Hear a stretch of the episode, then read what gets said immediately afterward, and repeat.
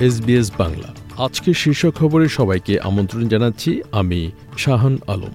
আজ বুধবার, আঠাশ ফেব্রুয়ারি দু হাজার চব্বিশ সাল। বুশ ফায়ারের হুমকির মধ্যে থাকা ভিক্টোরিয়ানদের স্টেটের পশ্চিমে বিপর্যয়কর পরিস্থিতি নেমে আসার কয়েক ঘণ্টা আগে স্থান ত্যাগ করতে বলা হয়েছে। কান্ট্রি ফায়ার অথরিটির প্রধান বাসিন্দাদের এই আবেদন জানান।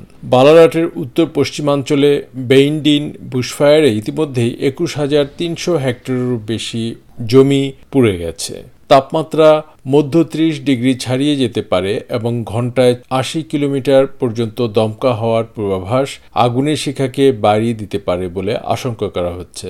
গ্রিনস দল লেবারের আলোচিত হাউজিং বিলের জন্য তাদের সমর্থনের শর্ত হিসেবে নেগেটিভ গিয়ারিং বাদ দেওয়ার আহ্বান জানিয়েছে।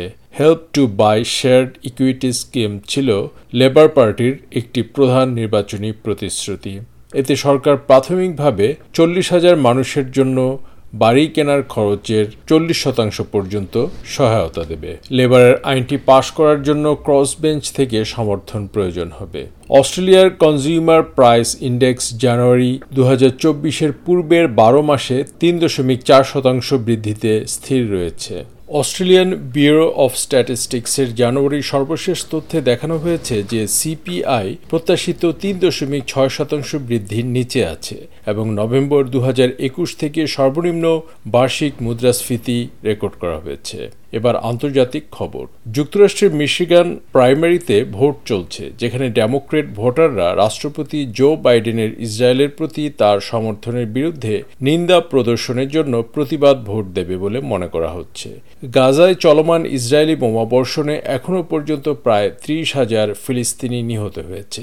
মিশিগানের তিন লক্ষ আরব আমেরিকান এবং মুসলিম বাসিন্দাদের একটি বড় অংশ মিস্টার বাইডেনকে ইঙ্গিত দিচ্ছে যে তিনি যদি ইসরায়েলকে অর্থায়ন ও সমর্থন দেয়া বন্ধ না করেন, তবে নভেম্বরের নির্বাচনে তিনি তাদের সমর্থন পাবেন না। গতকাল বাংলাদেশের রাজধানী ঢাকার শাহজাহানপুর ঝিল মসজিদ এলাকায় একটি বাড়িতে নিচতলায় দুবার বিস্ফোরণে সাতজন দগ্ধ হয়েছেন। দৈনিক প্রথম আলোর খবরে জানা যাচ্ছে, দগ্ধদের মধ্যে ছয়জনকে জাতীয় বার্ন ও প্লাস্টিক সার্জারি ইনস্টিটিউটে ভর্তি করা হয়েছে। অপরজন একটি বেসরকারি হাসপাতালে চিকিৎসা নিয়েছেন। প্রত্যক্ষদর্শীদের বরাত দিয়ে পত্রিকাটি জানায়, গতকাল মঙ্গলবার রান্নাঘরে গ্যাসের লিকেজ মেরামতের সময় সকাল আটটার দিকে একবার এবং সন্ধ্যা ছয়টার দিকে একই কাজ করতে গিয়ে আরেকবার বিস্ফোরণের ঘটনা ঘটে। খেলার খবর ফুটবল। এফএ কাপে ম্যানচেস্টার সিটি ছয় দুই গোলে লুটন টাউনকে হারিয়েছে। আর্লিং হালান্ড একাই পাঁচ গোল করেছেন।